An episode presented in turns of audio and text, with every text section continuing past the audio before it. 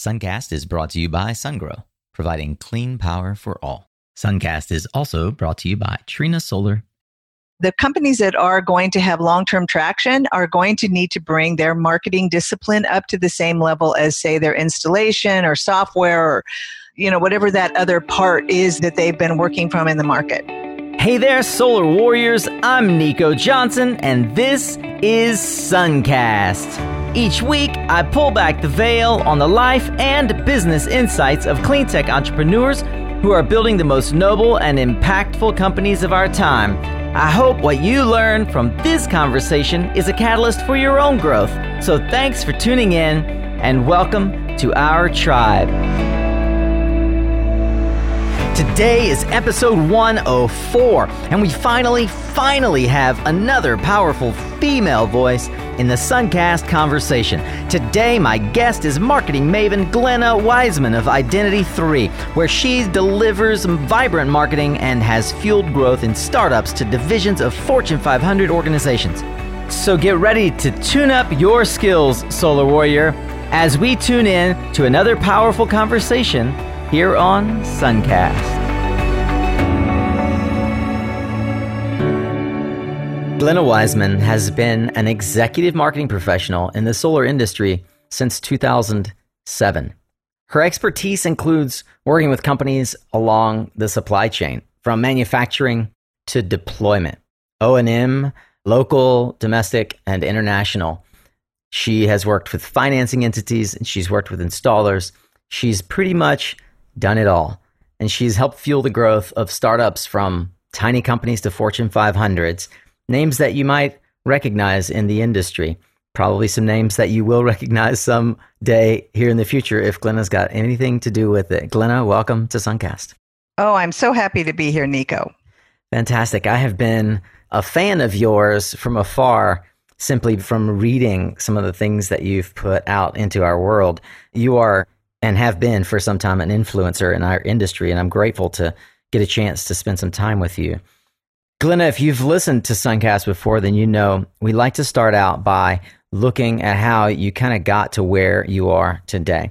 The question I usually ask is something about your first foray into solar, but I'd like to unpack a little bit that you have a bit of a rare experience in the solar industry or, or in marketing generally.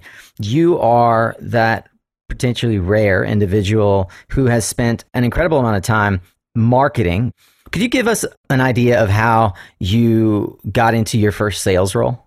Business development. That's the term. There you Biz go. dev. You know, I've been somebody who's been sort of entrepreneurial my whole career. And as I started moving closer into, okay, I'm going to have companies and I'm going to do my own thing. And I started understanding that in order for one to pay the rent, one had to close deals.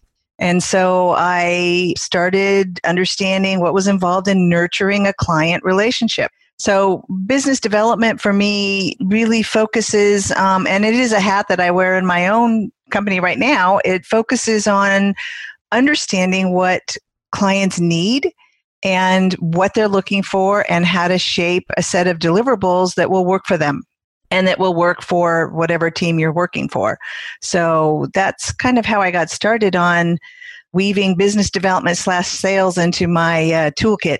Yeah, and you've had the fortune of being in California through the we'll call let's call it the tech boom. You know, one of the things that stands out to me that I really want to point out and maybe discuss a little bit before we get into your experience in solar is that way back at the beginning of this century, it makes it sound like it's uh, a long time ago, but uh, you know, some 18 years ago, before the idea of smart home had any connotations around devices per se.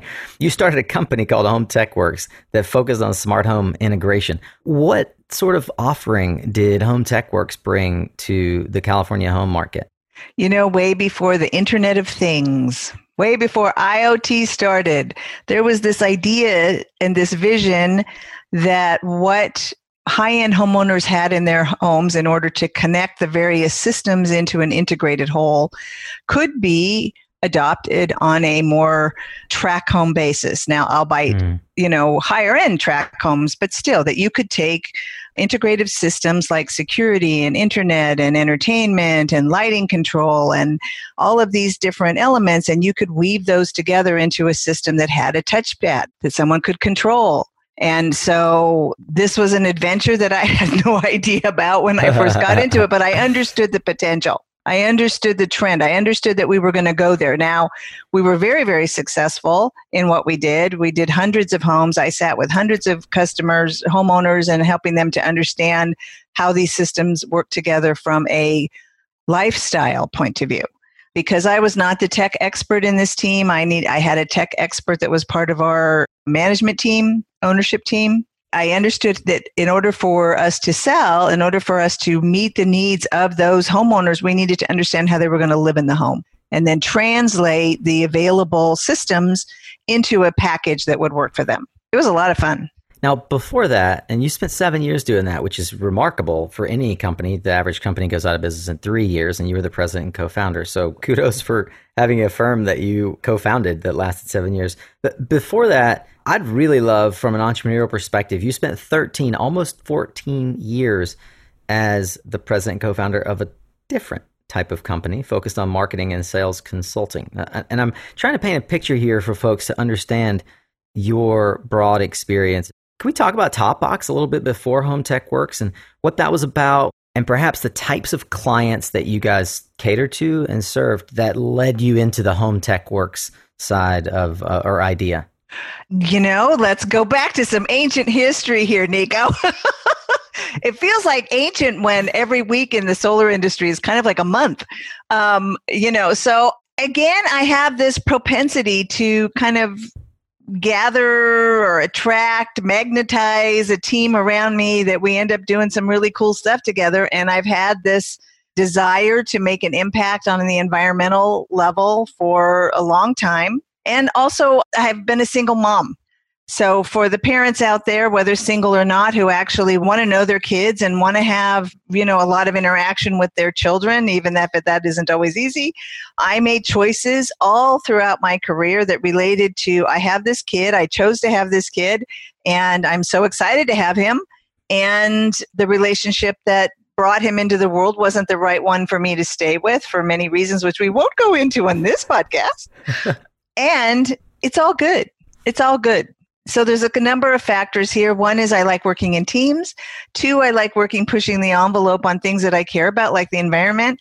And three, there's this kind of thing that happens with me that relates to marketing and sales. So that works all together well.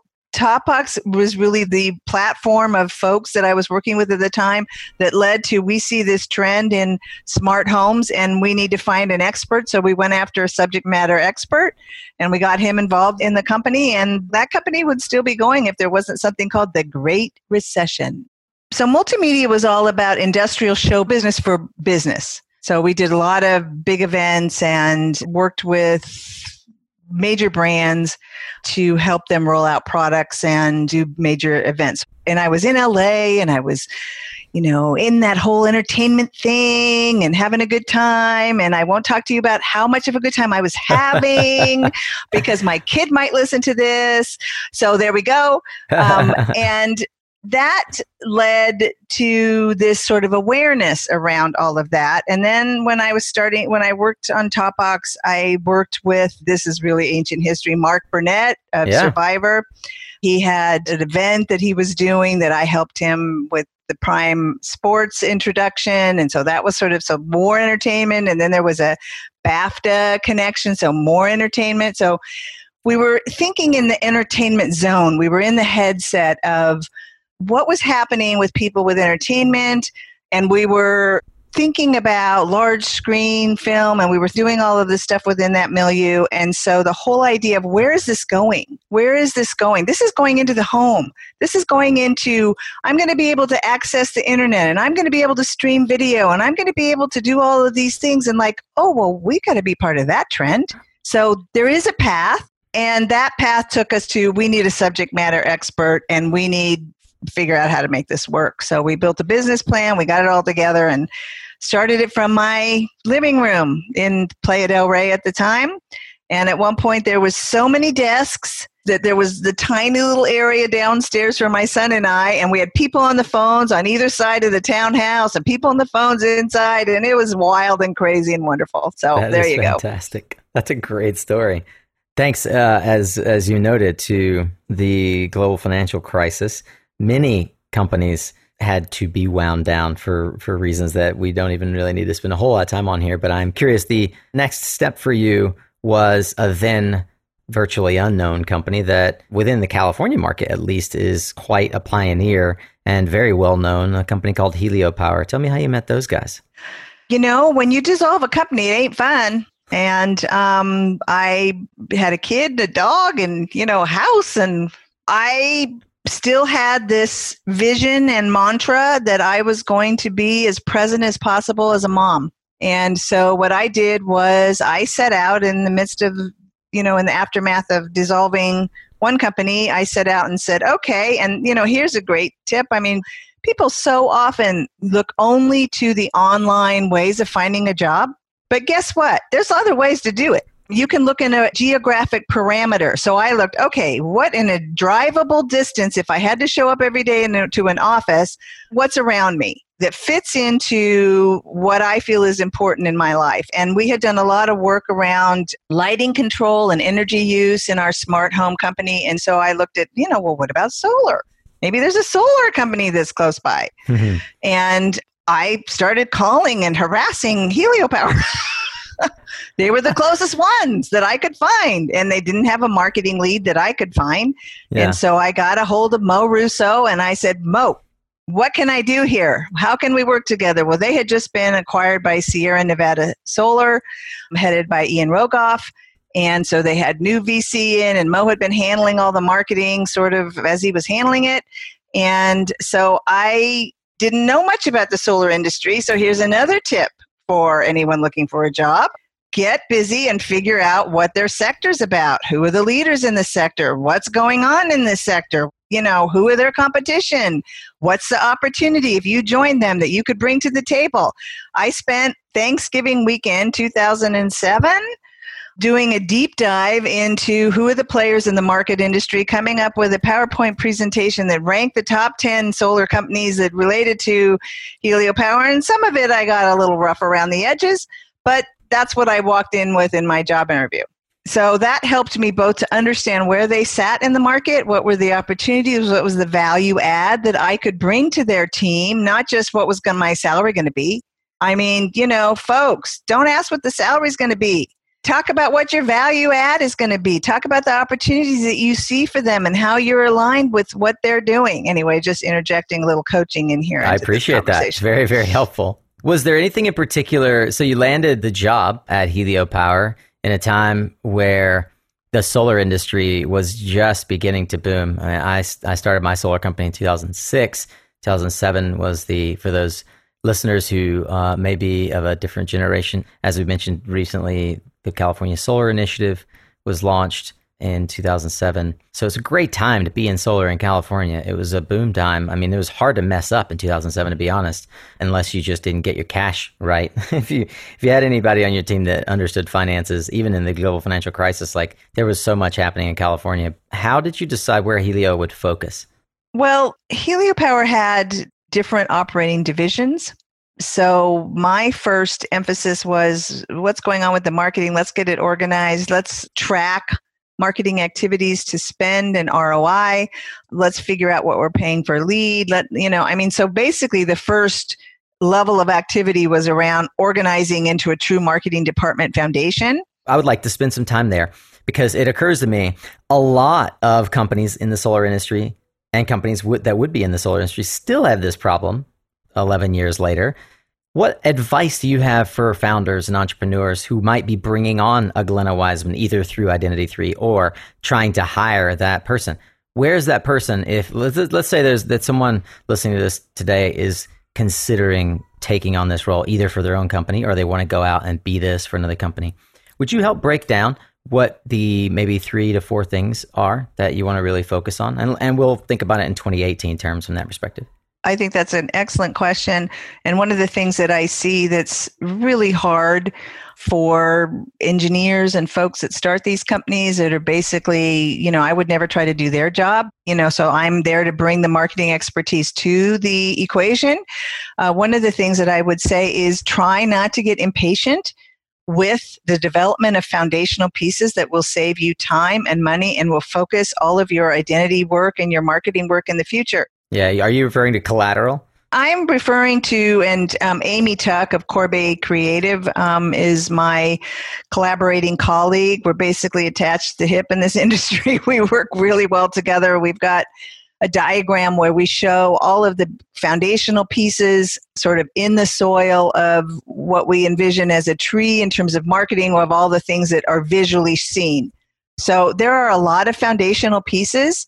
And if you think about the roots of a tree, I know it's a simple analogy, but the roots of the tree are in circumference and depth as large as the part that you see. And yet, without that, the tree would not stand.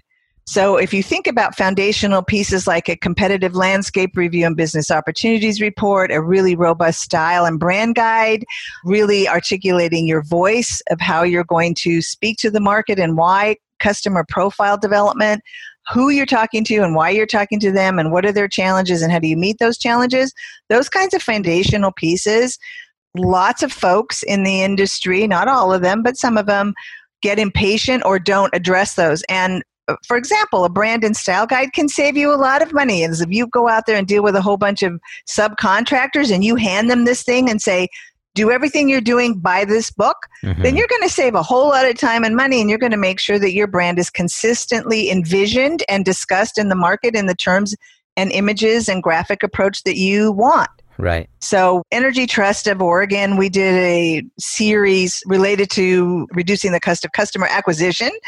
And this was a series of webinars and curriculum that was related to installers. And we went through sort of an MBA in marketing in six months, and we put all those materials on HeatSpring. And so a lot of that foundational work can be tracked there. You can find it on my website too.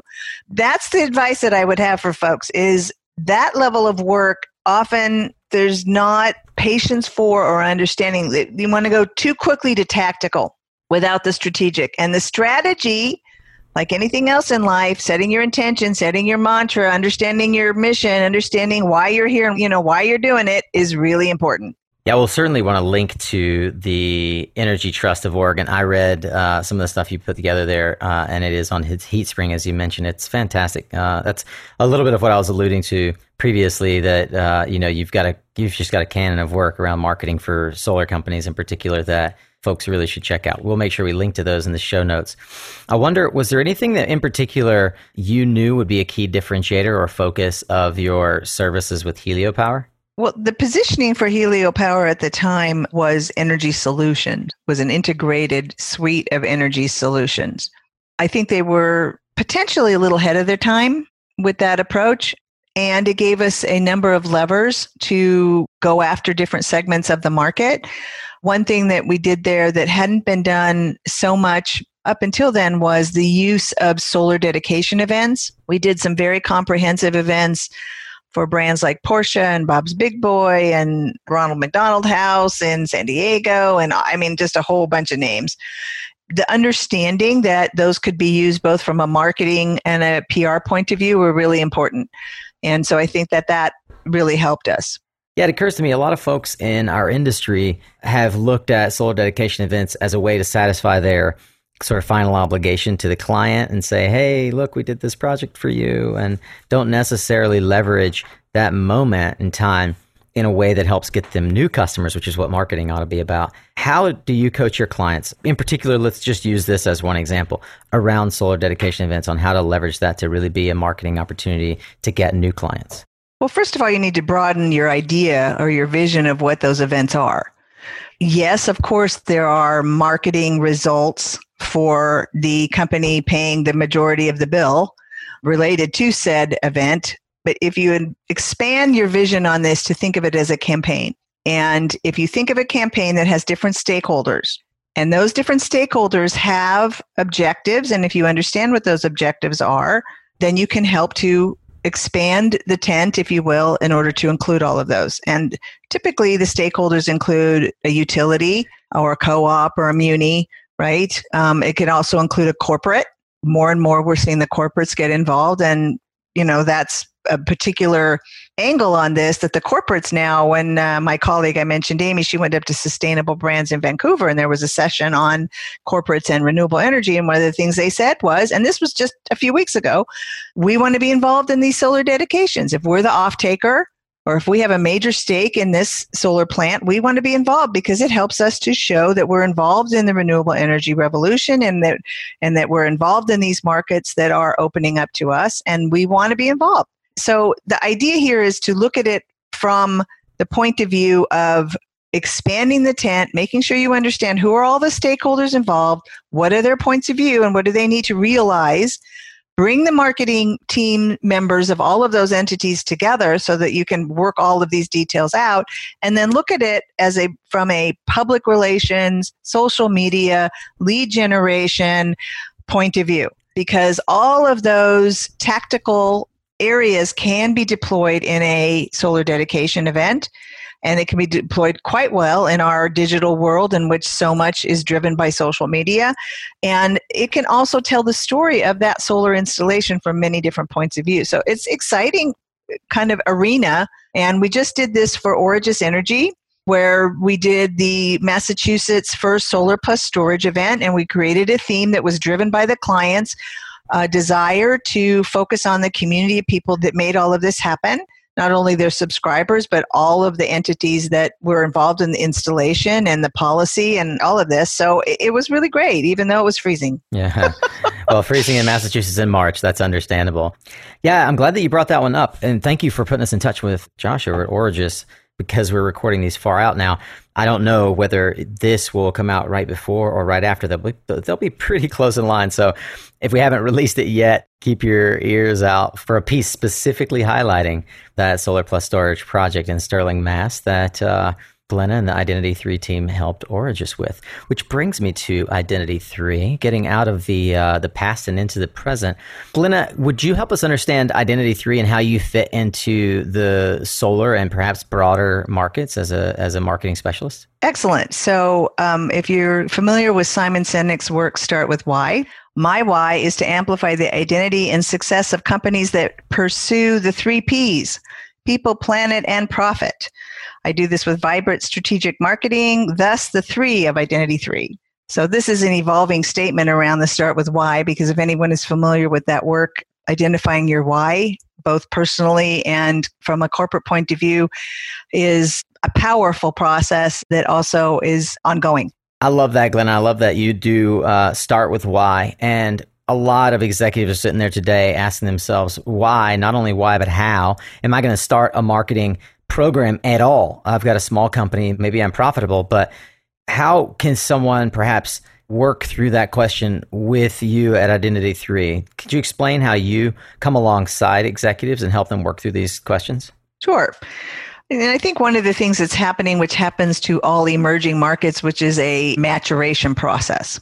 And within that maturation process, the companies that are going to survive in the market, and solar is no different, given the ups and downs of the solar coaster, it's still no different than other maturation cycles within evolving industry sectors, which means that the companies that are going to have long term traction are going to need to bring their marketing discipline up to the same level as, say, their installation or software or you know whatever that other part is that they've been working from in the market they're going to need to bring their marketing up to the same speed so that they have a table, if you will, that has equal number of legs under it and they can move forward from a strong basis.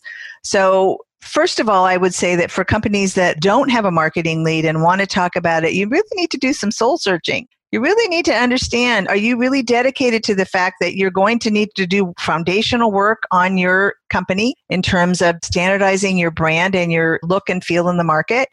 Are you really willing to put some money behind that and some time? Marketing is not done in a vacuum. Marketing, and I have sat on various different management teams, including some of my own. And in order for you to have a successful marketing campaign, you need to understand how it impacts ops, How does it impact sales? Where does it sit in the sales cycles that you already understand? So you've got to make sure that you have a cross functional understanding and collaboration in order to make marketing successful.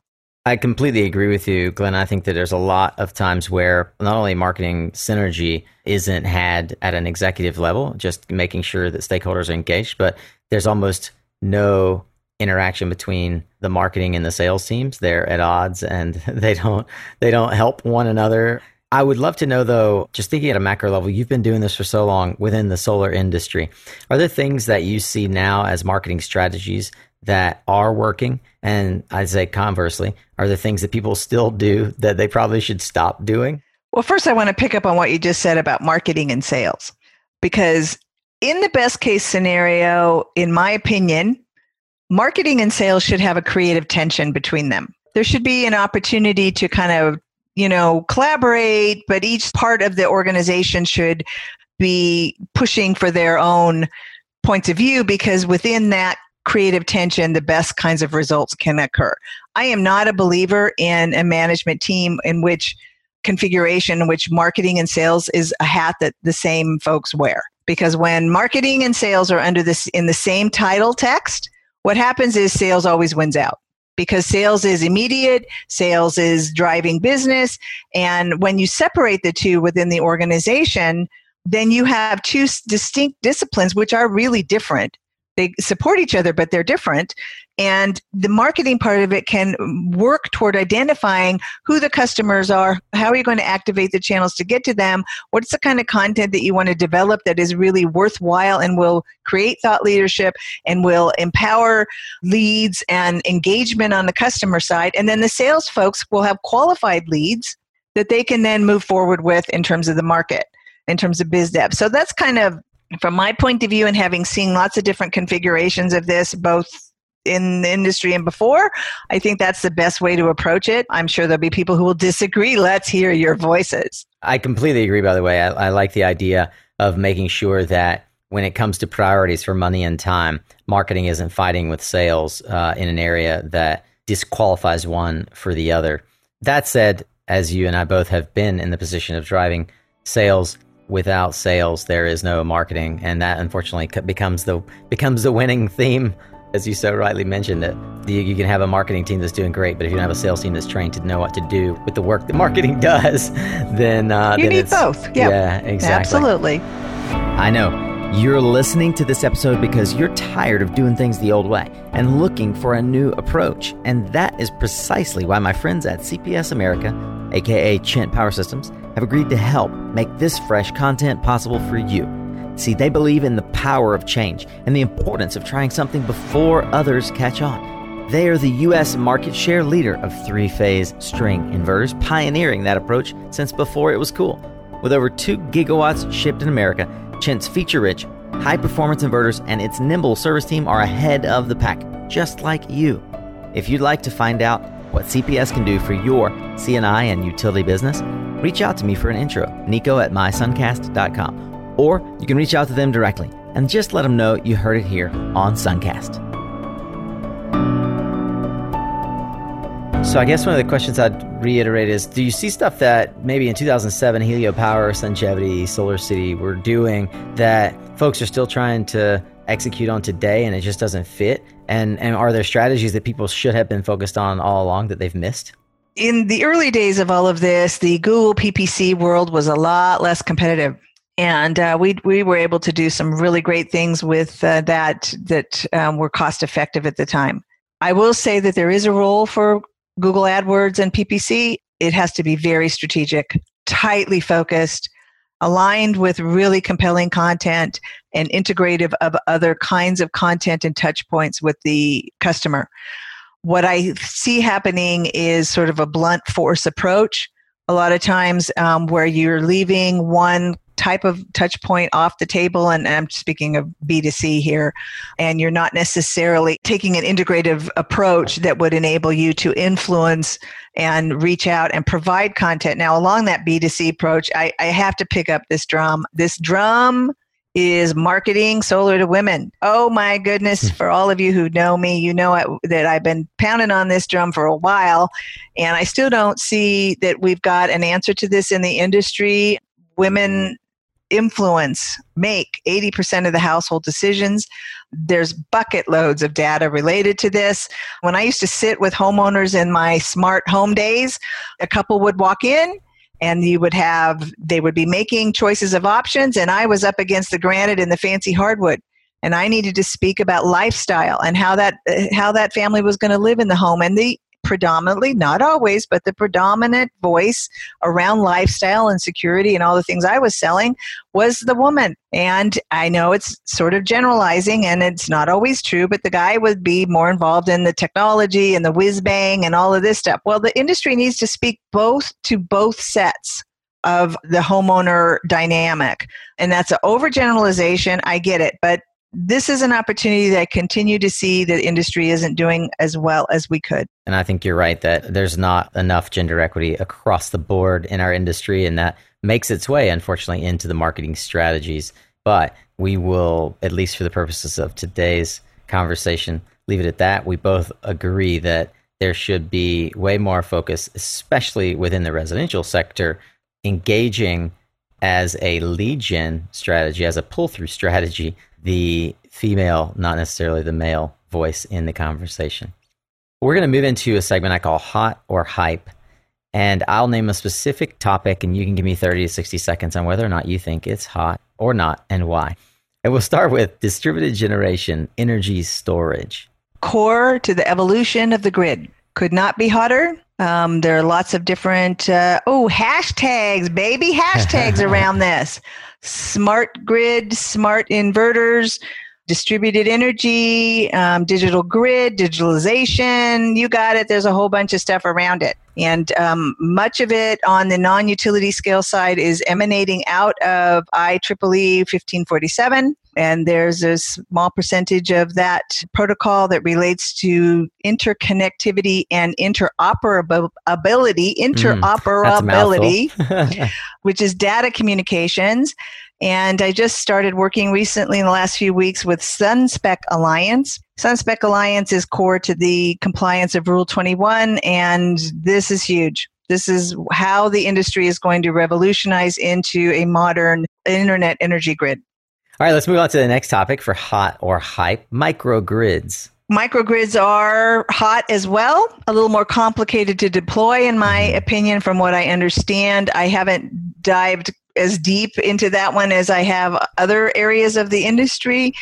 Absolutely another way to equalize and create more opportunity for distributed energy generation. yeah, indeed. It's just configured a little differently. It sure is. Well, speaking of different grid configuration, what do you think, hot or hype? Electric vehicle grid integration.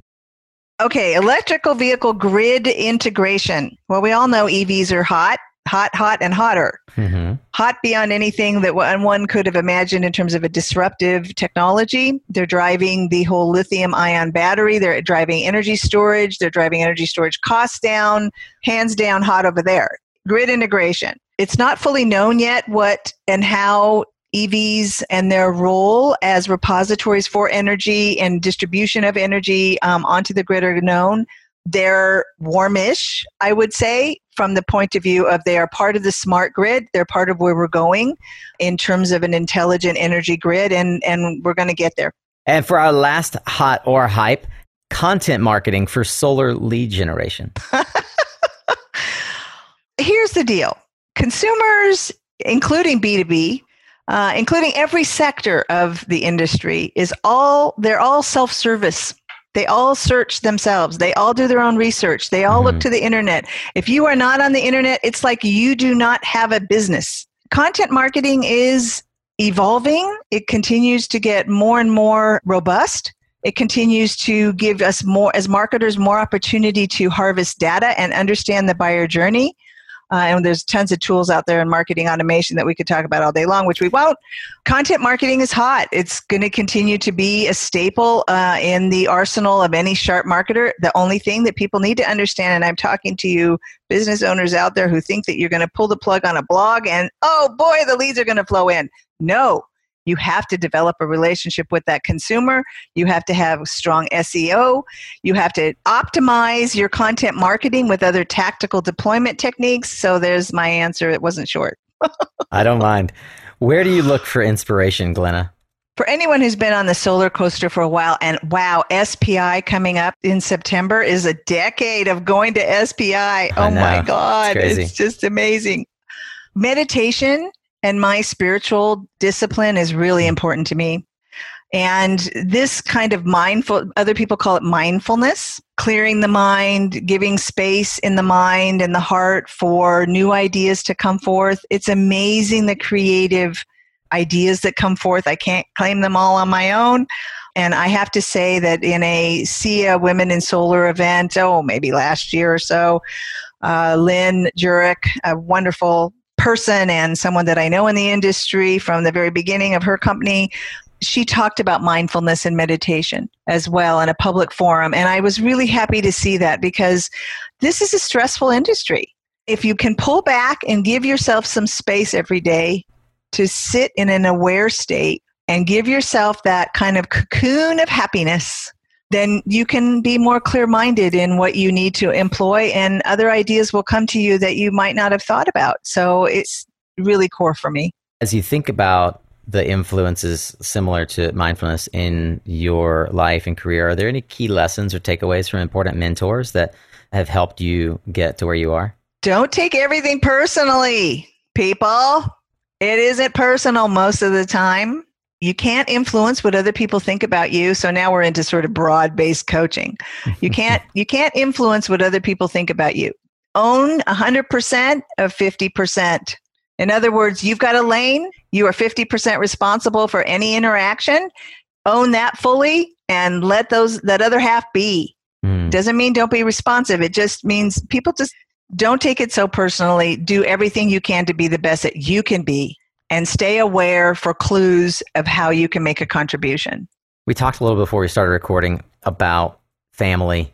Uh, and I thought you said something that was really pressing, and I'd like to include here that there was a point in time where you realized that you really wanted to tailor your life around your family, not your career, and began to tailor your work in such a way to support the lifestyle and the life that you wanted. Not in the way of a lifestyle entrepreneur of like, I'd rather be out surfing, but I got to make money. Rather, I understand why I'm doing all of this. Can we talk a bit about that? There are moments in our lives in which we're at a crossroads. And the decisions that we make in that moment influences the rest of our lives. And I am a great believer in the journey. And at 35, after being told that I would not have children, I found myself having one. And I made a core decision at that point. A, not to bend to influence of anyone else that would have pushed me into an alliance with the co baby maker, to be married to that person because that wasn't the right choice. Sometimes we have to make courageous choices, and sometimes we're graced because we don't know how hard it's going to be afterwards. um, and then yeah. the second thing is is that that we can we can make decisions that look unconventional.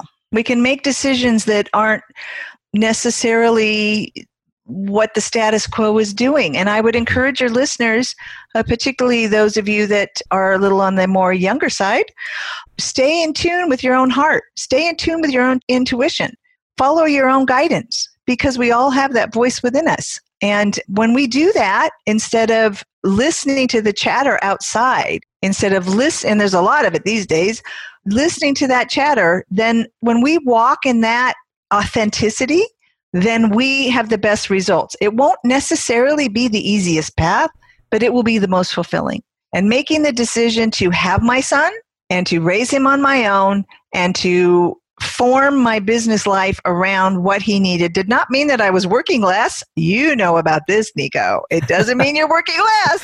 It just means you're there when the kid gets home from school and is That's upset right. by something. That's right. Those are precious, precious moments. And no matter how exciting the solar industry is, and it is, and it's very fulfilling on many, many levels, nothing replaces that.